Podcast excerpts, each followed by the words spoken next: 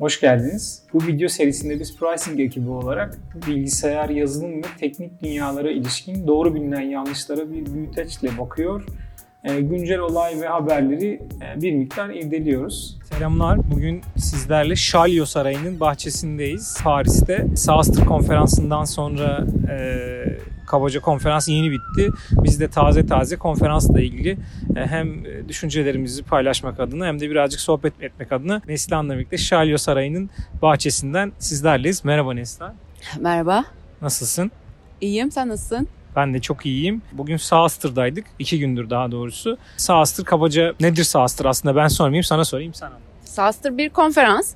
Fakat şöyle bir konferans. SaaS business'lar için SaaS'ı açıklayayım. Software as a Service'in kısaltması olan kelimeden bahsediyoruz aslında. Yani çok kabaca abonelik yöntemiyle hizmet vermek üzerine kurulmuş software şirketleri. Bu şirketlere ve bu şirketlerle ilişkili yatırımcılara veya işte çeşitli hizmet sağlayıcılara göre özelleşmiş bir konferanstı. Epey de kalabalıktı. Kaç kişi katıldı? 2500 kişi yazıyor konferans bilgilerinde. Sence o kadar insan var mı? Yani bana istediklerini yazabiliyorlar ama hani salonları düşünce kaç salon var? Şöyle yani katlarda vardı ve katlar salonlara bölünmüştü. İlk bir tane ana tiyatro salonu vardı. O çok büyüktü. Orası doluydu. Bir de diğer kattaki küçük küçük salonlar ama çok sayıdaydı o küçük salonlar. Birkaç değil ve 10-15 taneydi ve onlar da doluydu açıkçası. Bence vardır 2500 kişi.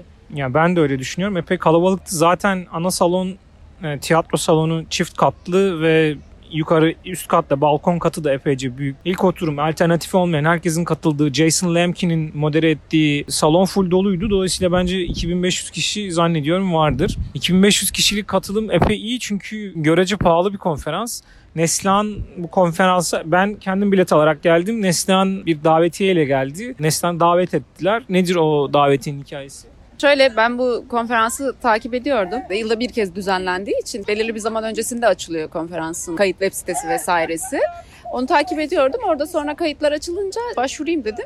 Başvururken de bir profil belirtmeniz gerekiyor. Yani sonuçta hani katılımcıların kendi içinde de kurucu mu, yatırımcı mı veya işte dediğim gibi az önce işte hizmet sağlayıcı şirketlerden biri mi bir şekilde bir profil belirtmeniz gerekiyor. Ben de oraya profili biraz detaylı yazdım herhalde. Silikon Vadisi veya işte Avrupa'daki şirket hublarının dışında kadın co-founder veya kadın teknik insan olarak yer aldığımı belirttim. Bir şeyler daha yazdım. Onlar da daha sonrasında bana aslında tam böyle bunu destekleyen bir katılımcı çeşitliliğini destekleyen bir politikaları varmış ve buna uygun şekilde bana bir davetiye göndermiş oldular ve ben de davetiyeyle gelmiş oldum. Sağ olsunlar. Konferans Paris'te olduğu için yani 2500 kişi de ciddi bir katılımcı kitlesi olduğu için civardaki otellerin neredeyse hepsi dolu. Uçak bileti bulunamaz seviyede neredeyse. Yani şey iki günlük sıkıştırılmış bir etkinlik olduğu için Avrupa'nın her yerinden ve Silikon Vadisi'nden, Amerika'dan, Silikon Vadisi dışındaki Amerikalardan da, New York'tan, Boston'dan o taraflardan da gelen yatırımcılar, katılımcılar, co-founder'lar, yöneticiler olduğu için aslında kıymetli bir fırsat. Çeşitliliği artırmaları adına epey güzel olmuş. Teşekkür ediyoruz onlara. Bence ince düşünmüşler. Sağ olsunlar. Ee, teşekkür ederiz. Bu şapkalar da dress code gibi olmuş. Değil mi? Bununla bunsuz girilmez. Takvimden baktığım kadarıyla yaklaşık 100 kadar sunum vardı. Senin en beğendiğin sunumlar hangileriydi? Ben şöyle aslında birbirine benzer iki sunum beğendim. Demek ki tarzım aynı yani. Bir tanesi şirketinizi sıfırdan yoktan var ederken yapmanız ve yapmamanız gereken birkaç ders adındaydı. Bir tanesi de bunun e, başarıya ulaşmış haliydi aslında. Yani diğeri de başarıya ulaşmıştı. O genel bir sunumdu. Diğeri başarıya ulaşmış olan da Silikon Vadisi Podium'un CEO'su Eric Rie'nin sunumuydu. O da Silikon Vadisi dışındaki bir şirketin 4 yılda yıllık 60 milyon gelire nasıl ulaştığını anlattığı bir sunumdu. 60 milyon dolar değil mi? E, evet. 60 milyon TL'yi 6'ya bölünce 10 milyon dolar gibi bu işler için devasa olmayan bir sayı ediyor aslında. Yok yok. Her şey dolar. Bir de bildiğimiz standart sunumların yanı sıra daha değişik bir yöntem uygulamışlardı. O da gayet güzeldi. Böyle yuvarlak masa toplantıları, mentörlük toplantısı da diyorlardı. İşte bazı şirketlerdeki çeşitli konumlardaki insanların çeşitli konularda kendi belirledikleri bir konu. Mesela işte ben Zendesk'in VP of Engineering pozisyonundaki insanın yuvarlak masa toplantısına katıldım. Oradaki konu kendi alanımızla alakalı, kendi pozisyonumuzda, kendi yönetimimizde nasıl daha iyi ekipler kurabiliriz? Çok iyi. Aynı şeyleri ben de soracağım. Öyle soruları cevaplamadan kaçmak yok. Peki ya ben genel olarak sunumlar içerisinde birkaç şeyi beğendim. Ben de cevap vereyim. Bir tanesi yani genel olarak tema olarak şunu beğendim. Sunumlardan ayrıca bahsedeyim ama SaaS işlerinde artık e, proseslerin birer makineye, birer algoritmaya dönüşüyor olmasını beğendim. Mesela senin bahsettiğin sunumların ikisi de yaklaşık olarak çok özetle bir SaaS business'ında, bir SaaS tipi bir işte bu işi nasıl ölçekli biçimde büyütebiliriz tartışan sunumlar. Öte yandan Zendesk'in mühendislikten sorumlu yöneticisinin bahsettiği aslında team building yani ekip oluşturma yine bir e, makineye, bir algoritmaya dönüşmüş durumda. İyi bir ekip nasıl oluşturulur? İyi bir ekip oluşturma işleminin özellikleri nelerdir? Onlardan beklentiler, bu bu işlemden beklentiler nelerdir? Bunlar birer formüle, algoritmaya yavaş yavaş dönüşüyor ve dönüşmüş durumda. Bir bu ben Customer Success ile ilgili ve Product ile ilgili aslında hem oturumları hem yuvarlak masa toplantılarını beğendim. Customer Success'in artık özellikle SaaS tipi işte vazgeçilemez bir şey olduğu, en core işlerden, en çekirdek işlerden biri olduğu birazcık oturmuş durumda. Bunu beğendim. Cloudflare'ın Head of Product'ının şirket yaşadığı sürece aynı ürünü geliştirmemeli, ne şekilde yeni ürünler çıkmalısınız anlatan bir sunumu vardı. Yuvarlak masa toplantılarından da en beğendiğim iyi bir roadmap nedir, nasıl oluşturulur yuvarlak masa toplantısı vardı. Ona da talep büyüktü. Onun dışında iki tane sunum ismi anmak gerekirse Circle CI'nin Chief Revenue Officer, CRO'sunun kabaca işler ölçeklenirken, büyümeye doğru giderken yaptığınız 5 hata gibi bir sunumu vardı. Yine kabaca team building etrafında takım oluşturma, ekip oluşturma etrafında konumlanmış bir sunum. Bir diğeri de Jason Lemkin'in sunumları, Saastr'ın CEO'sunun sunumları çok iyi oluyor. Çünkü defalarca yapılmış, defalarca tailor edilmiş, artısı eksisi yontulmuş, törpülenmiş sunumlar. O çok iyi oluyor. 10 milyon dolar yıllık gedire doğru koşarken aldığımız 10 ders gibi bir sunum vardı. Onlar çok iyi oluyor. Benim sunumlarla ve yuvarlak masa toplantılarıyla ilgili söyleyebileceklerim bunlar. Güzel yanlardan bir tanesi böyle hizmet sağlayıcıların oluşturduğu vendor hall gibi bir yer vardı. Kabaca yani bir alanı SaaS şirketlerine hizmet sağlayan diğer firmaları ayırmışlar. Vendor Lounge dediğimiz kısım nasıl sence? O da güzeldi. Oldukça kalabalıktı hatta. Böyle çeşitli ihtiyaçlara yönelik aradığınız şeyi yani aradığınız şeyi derken aradığınız şirket zaten oradaydı da siz aradığınızda bulabiliyordunuz. Samet'in bahsettiği gibi SaaS işlerindeki parçaların algoritmaya ve işte otomatikleşmeye dönüşmesi yolunda önemli bir parçadır o birçok şey vardı. İşte dediğim gibi subscription management'a özelleşmiş Chargeify, ChargeBee hatta to checkout da vardı. Onun başka özellikleri de vardı. Bir başka alan olarak müşteri segmentlemeye yarayan Pando vardı. Otomatik deployment yapmaya çalışan platform SH vardı. Yapmaya çalışan derken yani bu alanda çalışan. Cloudflare var. Herkes kullandığı için onlar oradalar. Başka başka bir sürü daha marketing tool'u var. E-posta tool'u var. Yani bunlar kabaca SaaS işlerinde ihtiyaç duyulan ve başka SaaS'lara devredilebilen bir sürü alet edevat da oralarda bulunuyorlardı. E, subscription management'tan bahsettin aslında orası iyi bir nokta.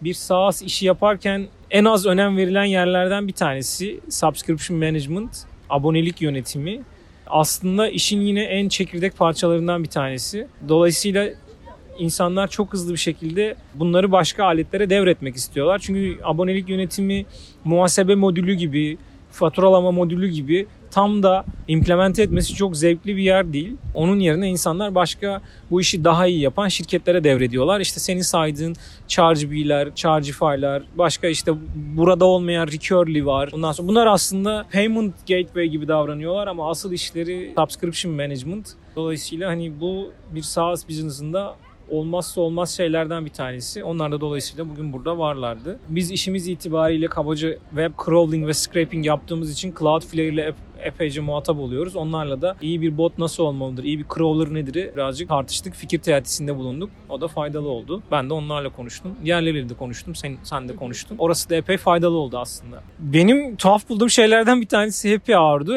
Happy, hour'lar genelde böyle goy goylu olur. Etkinlik sonu kabaca böyle goy goy yapar insanlar. Bir grup insan başka yere barlara falan içmeye gider. Burada neredeyse herkes oradaydı. Dolayısıyla böyle insanların böyle bir networking'i sanırım ihtiyaçları varmış ki yani çok kalabalık bir happy hour'du. Biraz tuhaftı. E sen nasıl buldun? Bir de faydalanabildin mi? Yani sadece goy goy mu? Hemen canlı örnek vereyim. Oradan bir arkadaş edindim. Arkadaş aa, buldum. Aa çok iyi. Kimdir nedir? Aslında happy hour'da değil. O bahsettiğim o Zendesk'teki insanla alakalı yuvarlak masa toplantısındaymışız zaten. Ben de göz aşinalığı olmuştu zaten. Benimle aynı pozisyonda aynı yerlerden geçerek yine teknik altyapıdan e, gelen bir kadın arkadaş vardı Paris'te bir startupta kendisi de. Adı ne startup'ın? Speedo. Recommendation API'yi sunuyorlarmış. Da şu Kanal Plus var ya belki görmüşsünüzdür bir şekilde zap yaparken. O müşterilerinden biriymiş. Orada bir arkadaş edindim. Aslında hani PR'da hani bakıyorsunuz, ediyorsunuz, selam, ne haber diye giriyorsunuz ama o işte yuvarlak masadan da başladığı için bizim tanışıklığımız iyiydi, güzeldi ve böyle hani e, aynı yerlerden geçmiş, aynı şekilde aynı işleri yaparken birbirinizin dilinden tamamen anlıyorsunuz. O çok güzel bir deneyim oldu benim için. Onun title'ı ne? Onun title'ı VP of Engineering. Yani bence hoştu. Yani ortam da hoştu. Bazı konferanslarda lojistik olarak zor olur ama burada ortam iyi olduğu için çok da insan dışarıya kaçmak istemedi açıkçası. Ben böyle faydalandım ve benim hoşuma da gitti. Genel bir şekilde etkinliğin tabii sunumdur vesairedir. Bir de işte lojistik olarak değerlendirmek gerekirse bence ikisi de gayet yeterli ve güzeldi. Sence nasıldı? Ya bence güzeldi şöyle. ilginç şeylerden bir tanesi hem Happy Hour'da hem etkinlik boyunca e, yatırımcılar da oradaydı. Happy Hour'da ya ben birkaç tane yatırımcıyla konuştum. Yatırımcıların mesela çaplarını söylemek gerekirse bir tanesi çok kabaca büyük çapta bir tane yatırımcı VC e, ve yaklaşık bütçeleri 3 milyar dolar. Onun dışında birkaç tane daha böyle orta çaplı ve Avrupalı yatırımcı vardı. Yani bunlarla ayaküstü konuşabilmek iyi bir şey. Çünkü genellikle yatırımcı görüşmesi randevulu, günler belki haftalar sonraya ayarlanabilen, genellikle başka bir ülkede en azından başka bir şehirde gerçekleşen meşakkatli işler oluyor yatırımcı görüşmeleri. Örneğin Point 9'dan e, birinin tweet'i vardı. Tweet'te bu Point 9'ın 2018-2019'daki SaaS yatırımları peçetesi meşhur. Evet bu hani internetlerde de görebilirsiniz. Kabaca hangi tipte SaaS şirketleri ne tarz bir yatırım almışlar, ne büyüklükte yatırım almışlar. Point 9'dan birinin işte tweet'i vardı. Geçen yıl şu kadar büyümeyi başarmış, bu kadar yıllık gelir elde eden ve çok da kalabalık sularda yüzmeyen bir SaaS'sanız gelin görüşelim falan gibi. Yani bunlar normalde zor olur. Hani orada ayaküstü happy hour'da falan görüşebilmek bayağı iyiydi. Dolayısıyla hani etkinliğin hiçbir faydası yoksa bile böyle bir faydası var ki etkinliğin bir sürü faydası var. Neslihan'ın söylediği gibi kendi denginiz olan insanlarla bir arada bulunabilmek, tanışabilmek güzel bir şey. İkincisi belki randevu alamayacağınız, zor, zor randevu alabileceğiniz, görüşmek için bir sürü zorluğa katlanma gerekecek bir sürü insan oralarda ayakta elinde işte içeceğiyle geziniyor. Dolayısıyla happy tuhaf şekilde faydalı ve güzeldi. Birazcık etkinliği övmüş gibi olduk ama beğendiğim için açıkçası övmekte bir sorun yok. Sence genel olarak nasıl bir etkinlikti ve Mesela sonraki Saastır etkinliklerine, Saastır konferanslarına gelmeli miyiz? Pahalı ve kabaca katılması zor bir etkinlik olduğunu bilerek. Yani etkinlik bence de güzeldi. Ben etkinlikleri de biraz zor beğeniyorum aslında. Ben özellikle yurt dışı etkinliklerinde yer almak do yani doğru mu? Hani mesela işte şirketinizin vizyonu olarak işte neredesiniz, nasılsınız?